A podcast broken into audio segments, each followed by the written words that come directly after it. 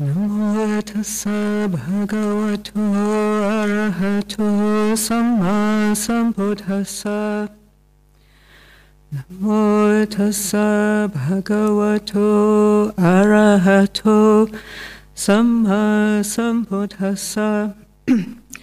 Namo tassa bhagavato arahato samma sambuddhassa. Buddhang Dhammang Sanghang Namasami.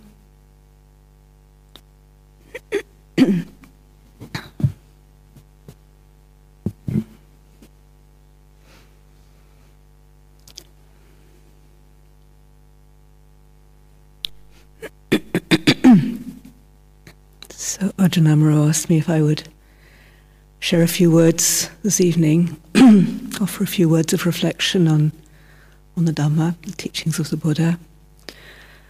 And uh, I was very happy to accept the invitation.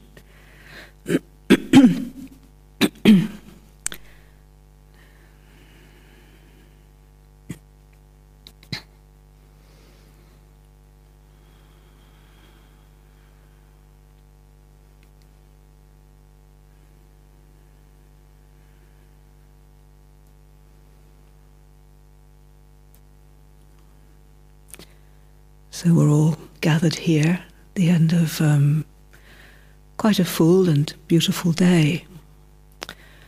Um, monks and nuns, we had our Uposatha uh, meetings this morning, chance to reflect on our, the uh, rules, the discipline that we've undertaken, and to uh, refresh our commitment to living in this way.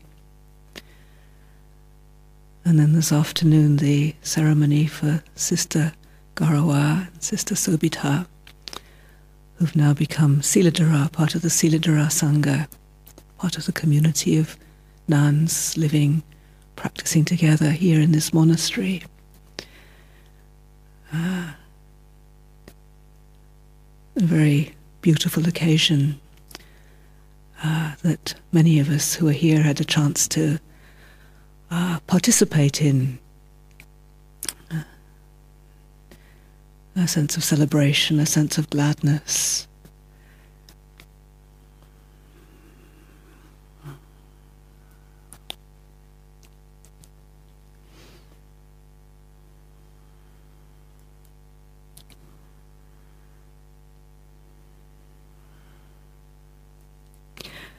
reflecting on a verse in the Dhammapada, which I think is often quoted in connection with uh, people entering uh, monastic training, going forth. Something like, um, those who once were heedless and now are no longer heedless uh, brighten, illuminate the world uh, like the moon freed from clouds. Uh, and I find this a very, very lovely image, a lovely uh, contemplation. And I thought this evening perhaps to talk a little bit about um, some of the clouds. uh, that uh, this mindfulness can uh, free us from. Uh, of course, the saying does not just apply to people becoming nuns or monks. It uh, refers to anybody who suddenly wakes up to the, the truth. Even just having a little glimmer of the truth uh, can transform our lives uh, in unimaginable ways.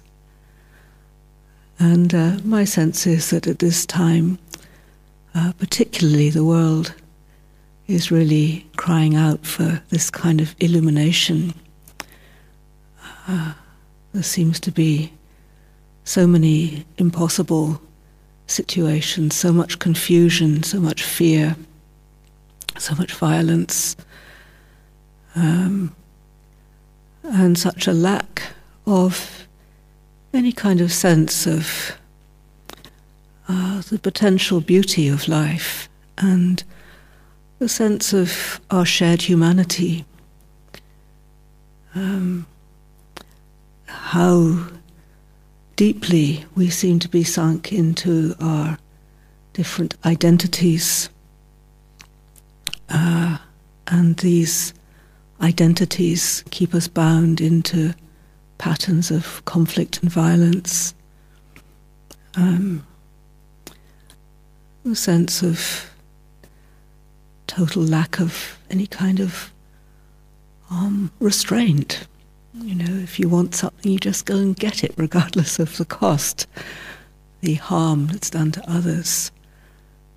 And, um, you know, we can feel enraged, upset, um, angry, helpless, confused, and all absolutely understandable reactions. And when we begin to look into our own hearts, sometimes, well, certainly I found, uh, the capacity in some way to understand how these things happen. Uh, when we're confused, uh, when we're confused about um, our real identity, when we're confused about what really brings peace and happiness, uh, we can uh, reach out in all the wrong directions for uh, gratification. and my sense is that this is something that human beings do, all of us, I think, and perhaps it's the beginning to realize this that has brought us all to to be here this evening, a sense of yes, I'm I'm confused. There's there's fear. There's there's the potential for all kinds of harm, and I, I want to find a way to to live differently.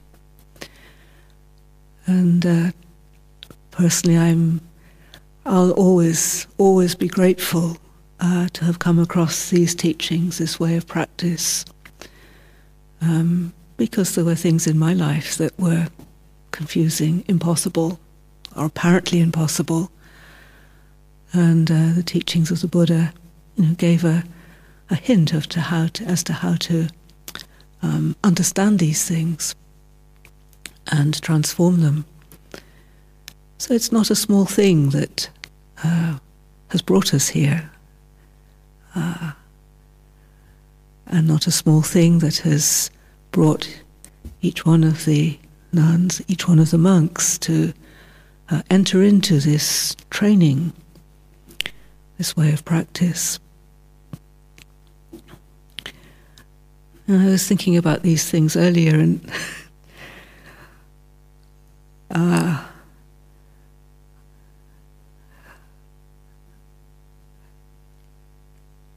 thinking back to my my youth.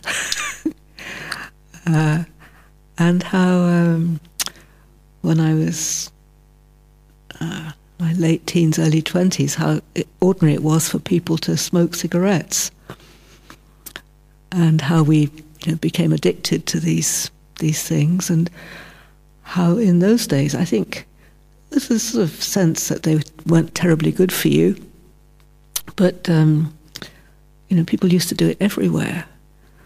Uh, you know, cinemas, people would be smoking cigarettes, and particularly when the movie got kind of violent or tense, everyone would have a cigarette, and the whole cinema would be filled with these clouds of smoke. And whether you smoked or not, you would inhale this stuff.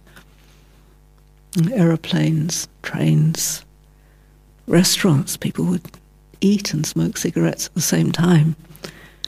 And somehow or other, it was quite normal to be have this this kind of smoke um, that we were all kind of taking in, you know, just not not having any clue that it was actually harming us, you know, polluting um, our lungs. You know, our very bodies would be polluted with this stuff, this smoke.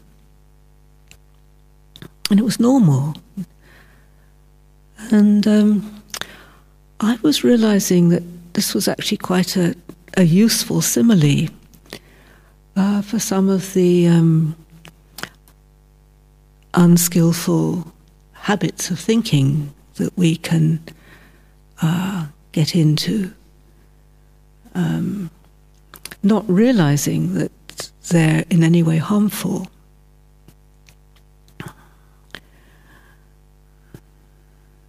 Not realizing that there's anything we can do about them. I mean, with the cigarettes, fortunately, the government decided to do something and uh, made it and uh, uh, you know, made an effort to create cleaner atmospheres for people to you know watch movies in, cleaner atmospheres for people to eat in, to travel in. Um, obviously, it was difficult for those who were addicted or people who are still addicted. It's it's um, uh, much more difficult to find a place where you can smoke cigarettes without uh, causing problems.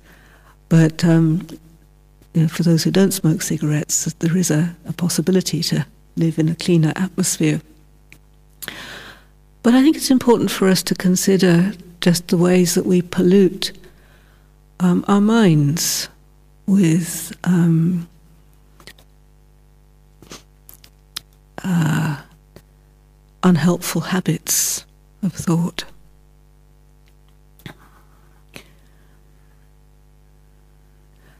Which quite naturally um, often overflow into unhelpful habits of, of speaking.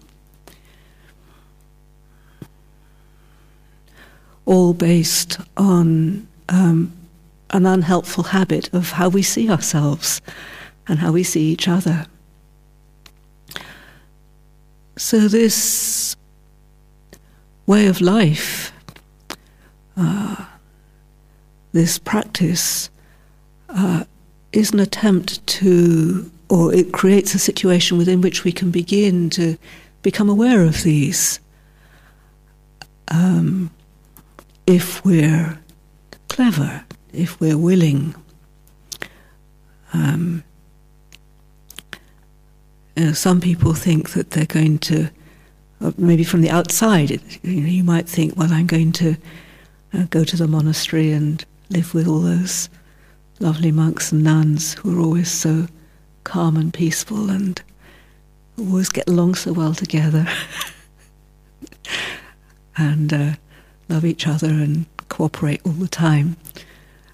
And um, sometimes they're a bit surprised to hear that you know that's not always the case. You know, that, uh, there can be disagreements, different uh, ways of seeing things, uh, that we don't always get along. And um, I remember being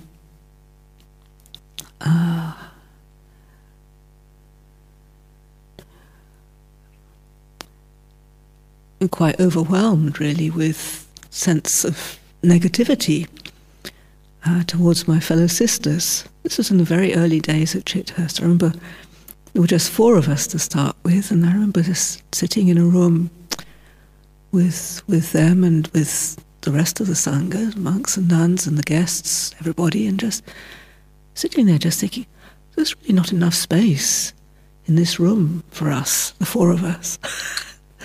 Feeling of just not enough space for us, and there's not enough space in this room, not enough space in this monastery, and really doubting whether there was actually enough space in the universe for us all. Um, this feeling of um, uh, needing to, needing to, uh, not wanting to be with them, sense of aversion, negativity, and that was just one of the feelings that arose um, it wasn't a continuous state, but it was um, an interesting one to notice.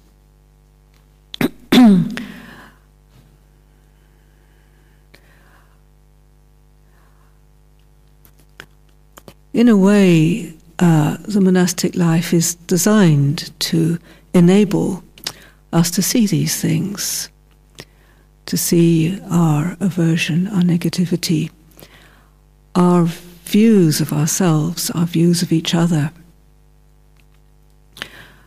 uh, the ones we like, the ones we don't like, the ones that we're critical of, the ones that we judge and we blame, um, the ones that we're fascinated by, interested in, attracted to.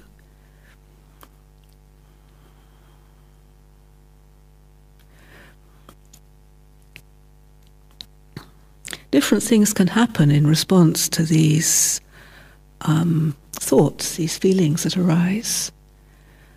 You know, we might blame ourselves. Think, I shouldn't, I shouldn't think, I shouldn't have those thoughts. You know, I, I should, I shouldn't dislike people. I shouldn't be irritated by people. I shouldn't be jealous of people. That's a very strong. I really shouldn't be jealous. I shouldn't. I shouldn't mind. I remember I had a big thing about minding. I never, I never wanted to mind. I wanted to be easygoing, um, you know, joyful, cooperative, and certainly didn't want to mind about anything. And yet often I did mind. and uh, you know, sometimes I would do my best to, to not mind and to cover up this minding, but sometimes I really, really minded a lot about different things. If somebody got something that I wanted, or if somebody was praised and I wasn't praised, or um, somebody came who I didn't really want to have in the community, or yeah, different things I would mind about. Um, and then I would mind because I minded. I didn't think I should mind. I didn't want to mind. I wanted to be easygoing, adaptable, flexible. Didn't want to mind.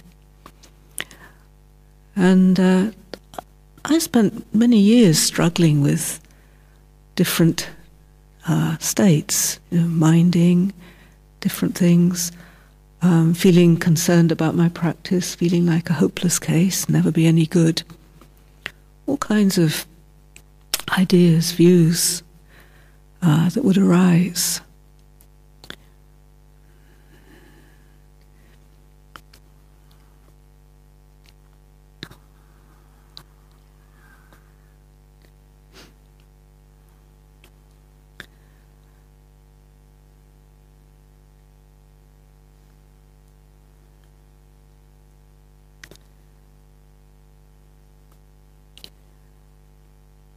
And it's funny how we can get stuck into a struggle with these things, get into a struggle with our aversion, our negativity, get in a struggle with our desires, get into a struggle with our sense of competitiveness or um, all the different things that arise in community in relation to one another.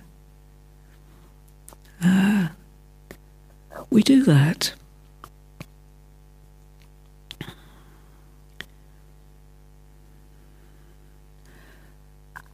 Thinking that the practice is about not minding, that the practice is about being calm and peaceful, making the mind calm and peaceful, being bright and alert and positive. Not realizing that the practice is actually about mindfulness not about making ourselves into a perfect nun or monk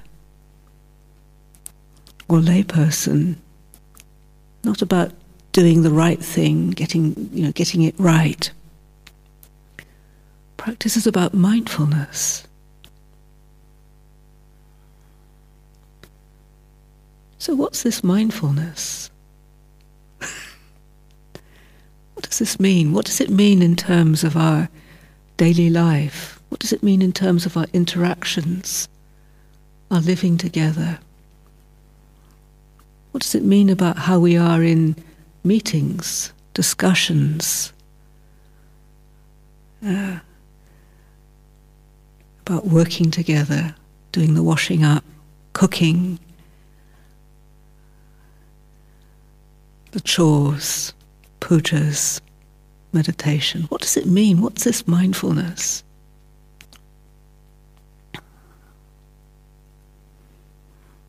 It means about noticing what's going on. Noticing if there's a struggle and being interested in that, being curious about that. Not thinking there's anything wrong with struggling, not thinking there's anything wrong with anything, but being curious about it.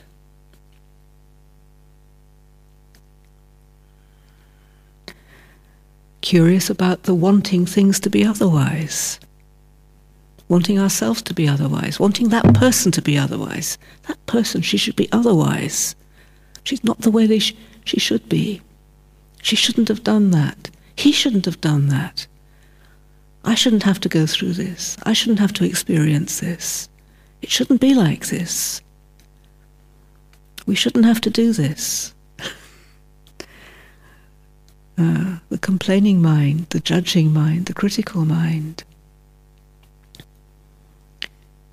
Not blaming or judging or being critical of the blaming, judging, critical mind, but being curious about it. What's going on here? Uh, what am I? What am I afraid of? What do I want?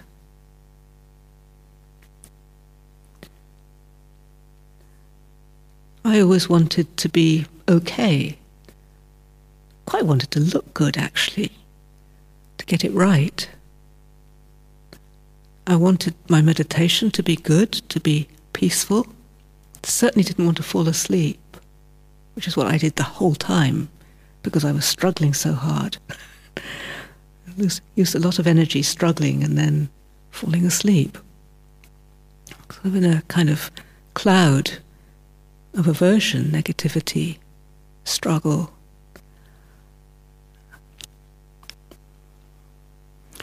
These clouds, smoky clouds that get into the mind, the habits of thinking, the patterns of thinking, that cloud the mind, that confuse us, don't see clearly.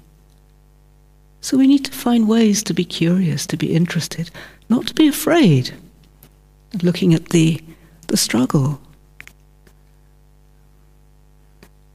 We're learning about the human condition, aren't we? What it is to be a human being.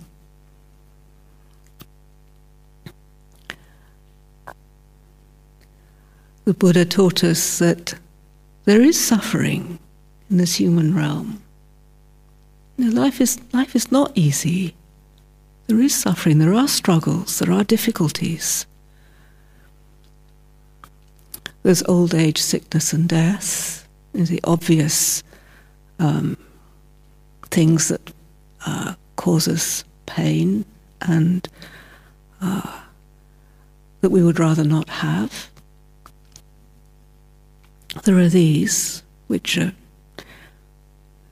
uh, to be contemplated, and there are also the kind of uh, maybe you could call them the smaller struggles, uh, wanting to succeed, wanting to look good, uh, wanting to get things the way that we want them to be.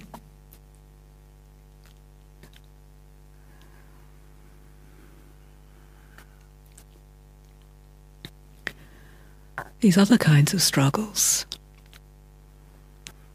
Not wanting to fail, not wanting to experience humiliation, wanting praise, success, happiness.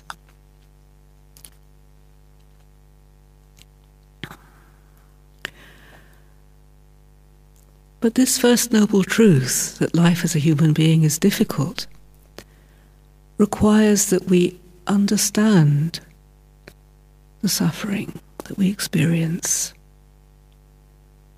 that we understand the struggle. Not that we get rid of it, but that we understand it. When we understand it, then that gives us the key to uh, transforming it the key to letting go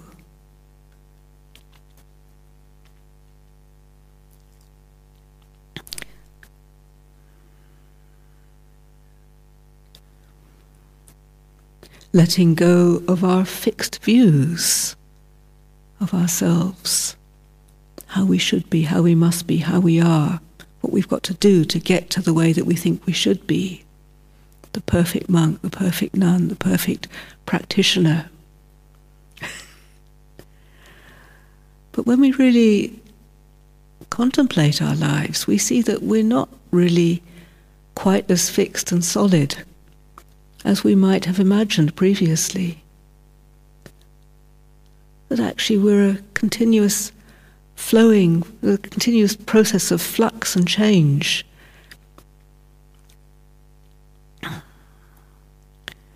Uh, sometimes the changes are dramatic, sudden. We have a sudden insight, sudden understanding. Uh, sometimes they're much subtler, they just happen gradually gradually begin to see things differently, gradually begin to appreciate the ways that we make life difficult for ourselves.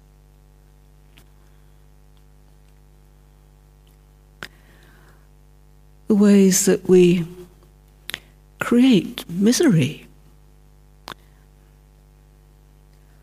I was very interested many years ago, some of you have probably heard me talk about this before, how I was, I think, when I was living at Chithurst, I think, maybe with Ajahn Sucitto, he talks a lot about self disparagement, um, or at least he did at that time. And I realized that this was a very strong habit. There's a lot of negativity towards this being here. It was never, never good enough, never did things quite right enough. uh, there was always something wrong. And you know, even if I did something good, there would be something that wasn't quite good enough. Just like, in fact, Ajahn Sumedho used to talk about it as well. Just like having a, a kind of really unkind parrot sitting on our shoulder, constantly whispering, You're no good, you'll never be any good. That wasn't very good. You should have done that differently. They're constantly nagging at us.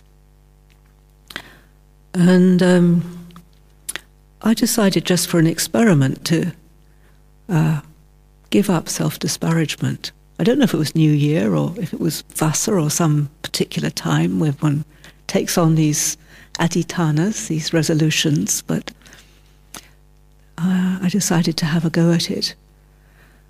And uh, it was very, very illuminating.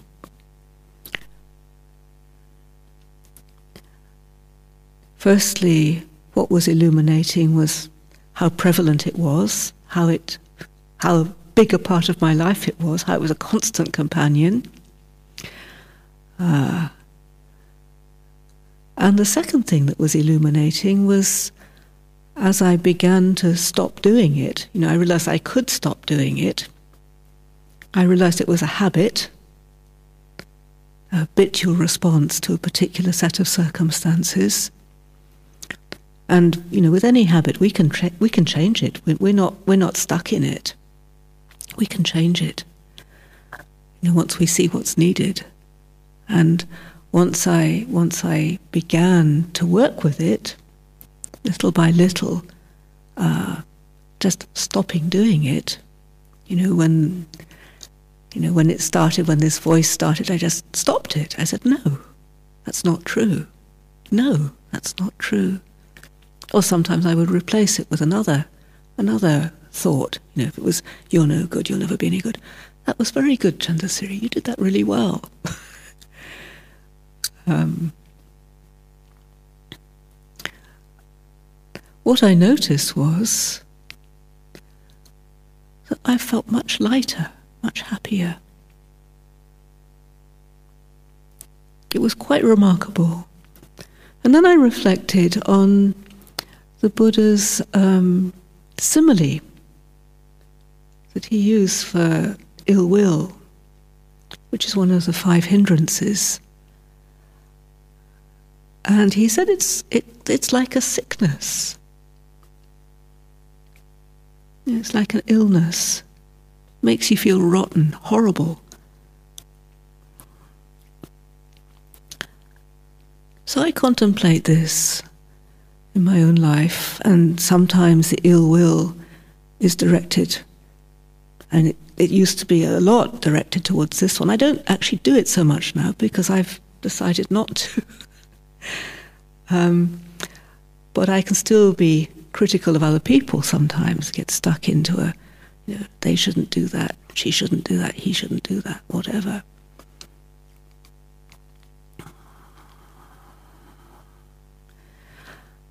And there is a kind of wonderful feeling about being right about something. Yeah, there's this problem. This thing is wrong. And this is what's wrong, and this is what needs to happen. And um, they should do something about it. This has to change. You know, you can have a build up a, a big story, um, and you can talk to other people about it. Um, this kind of righteous indignation thing that can happen. You know, it's their fault, it's wrong.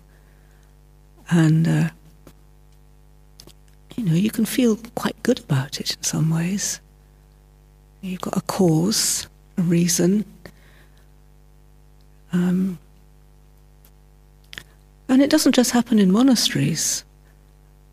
Um, it happens everywhere. um, I don't watch, hardly ever watch TV. I, am happy to say, um, but I do have a little little iPad, and sometimes I look at the BBC News. Partly because I feel a sense of uh, it feels that as a senior nun, I really should know a little bit about what's happening in the world.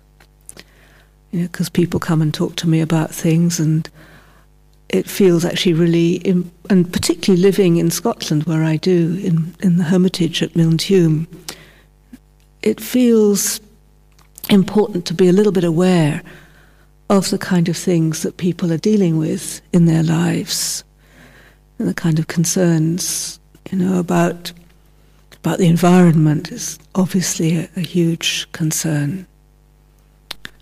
Um, about the um, situation in, in Ukraine, huge concern, and um,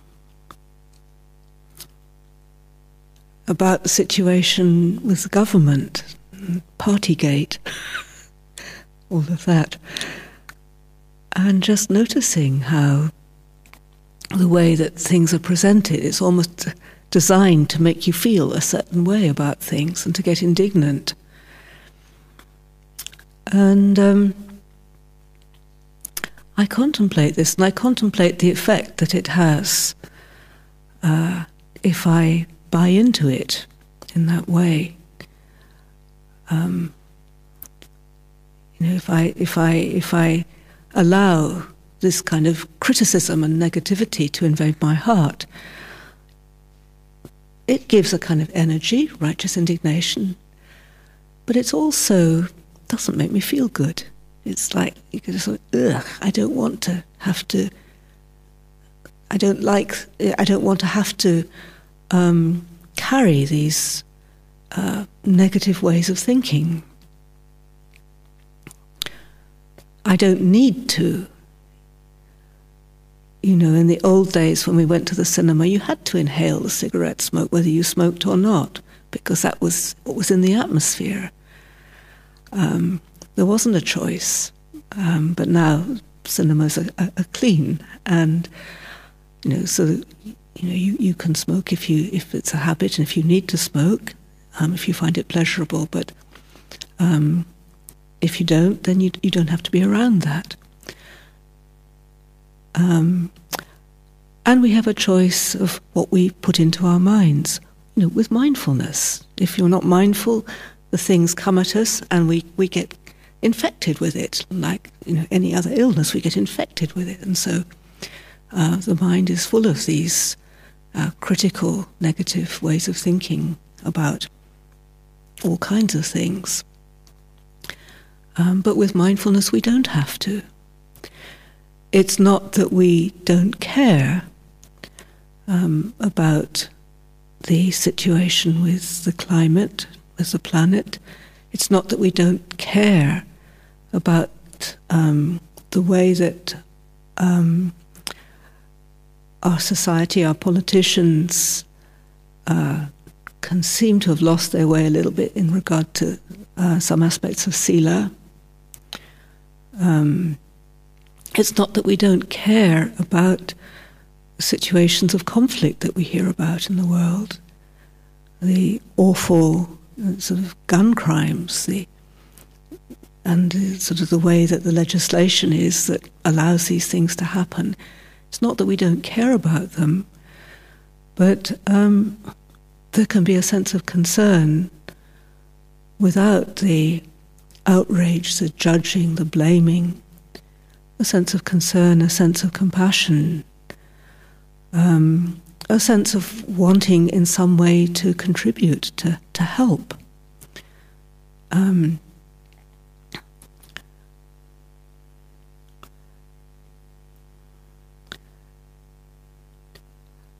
So, learning to recognize the pollutants of the mind.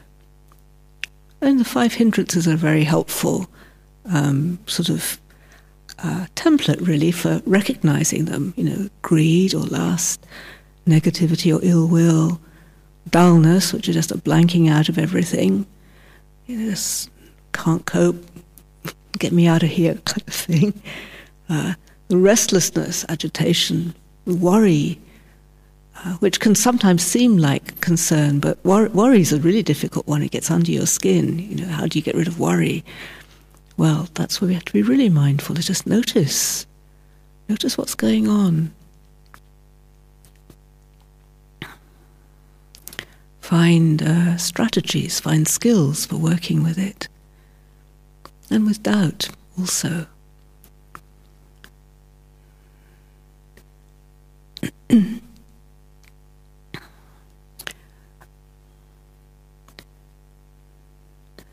so living together in community is, is a wonderful opportunity uh, for uh, contemplating our sense of who we are, who we think we are.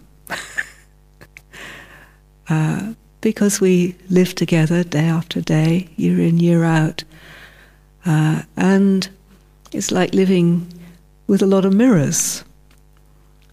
You know, noticing how we respond to each other. You know, this one we like, this one we're interested in, this one we admire, this one we're a little bit scared of, this one we're very critical of. Um, what's that saying about about us? So see it like a mirror. What's it saying about us? Not about me as a fixed entity, but me as a constantly ever changing uh, kind of mirage.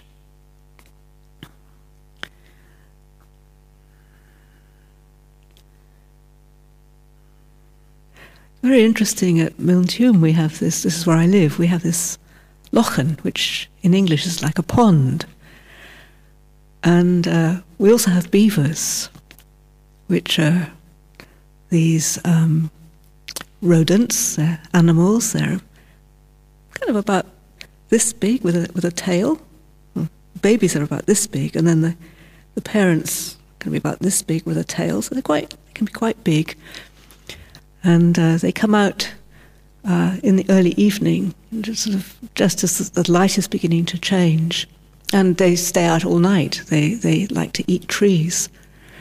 Um, and because uh, they're out at night and because you don't actually often see them, uh, and because they're, they're very lovely to watch, I spend quite a lot of time just sitting out in the evening time, um, often with a stick of incense, because we also have midges, and fortunately, midges don't like incense, so that's you can sit more peacefully with incense than with midges.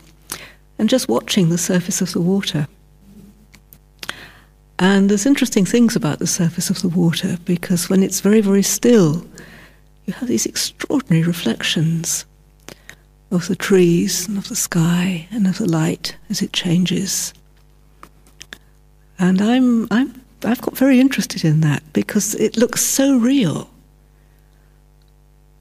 You know, you just sit and you just look at this reflection. And it's really hard to believe that it's, it's just water. It's just, you know, it's just the water element because you know it, it it's it's there. Um, there's this image, and. Uh, When it's still, it's just very clear, and then when the wind blows, it, it's less clear. There's ripples, and it becomes a bit distorted. And uh, I think it's a very good simile for, for our view of ourselves and of one another. You know, we take ourselves to be very real. I'm like this, and we can fix ourselves. His personality is like this. This is Sister Candasiri. She's like this. She does this, and she's like this, and she can. She's good at this, and she's bad at this, and she made a complete mess of that.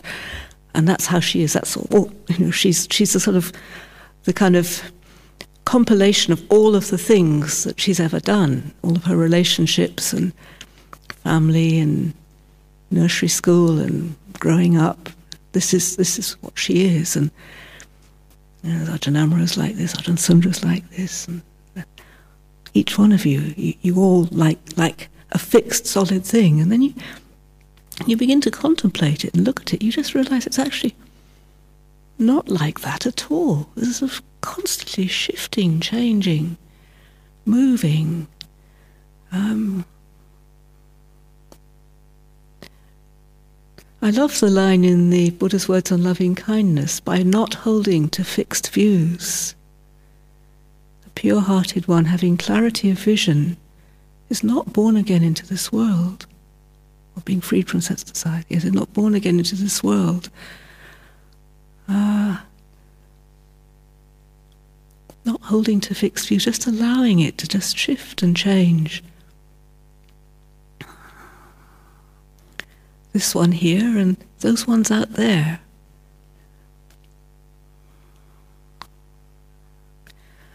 So, my encouragement would be to, to notice when you have clung to a fixed view,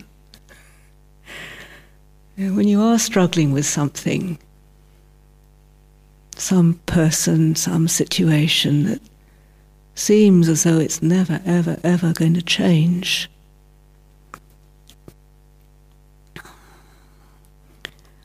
And just to consider the possibility that maybe it's not quite as fixed as you thought.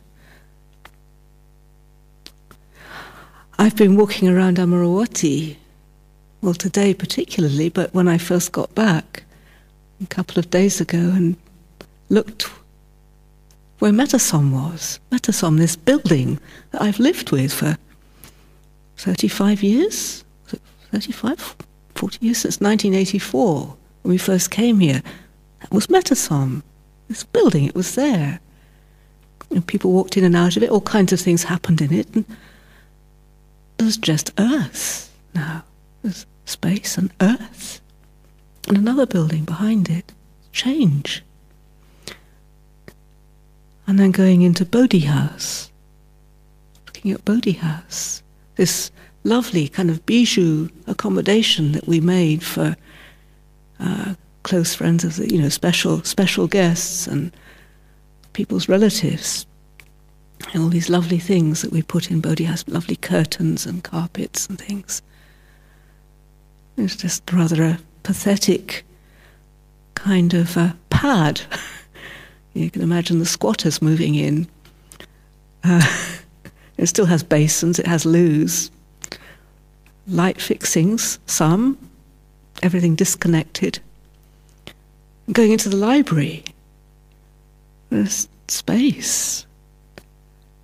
Going into the sala, and that was particularly touching because I remember the sala when we first came here, like the old dining room of the old school, which had probably you know been a very solid entity for the people living here at that time, and then just looking at the sala, you know, just half the carpets from the floor gone, and the Buddha Rupa's not there anymore, and just walking around this shell that had seemed so solid, so fixed.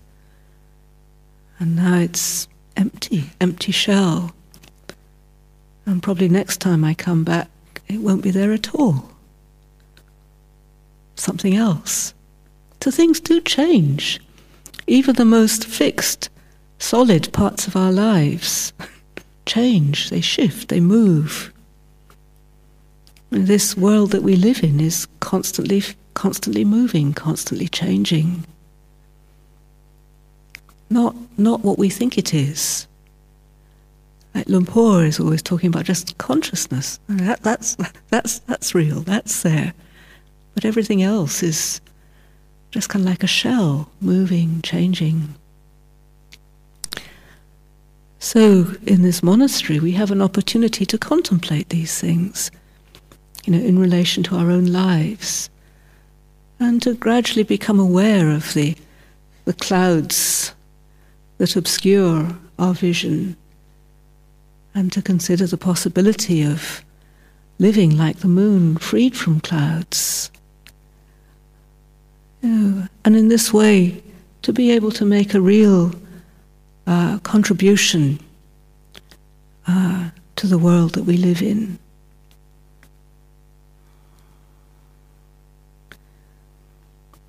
Now,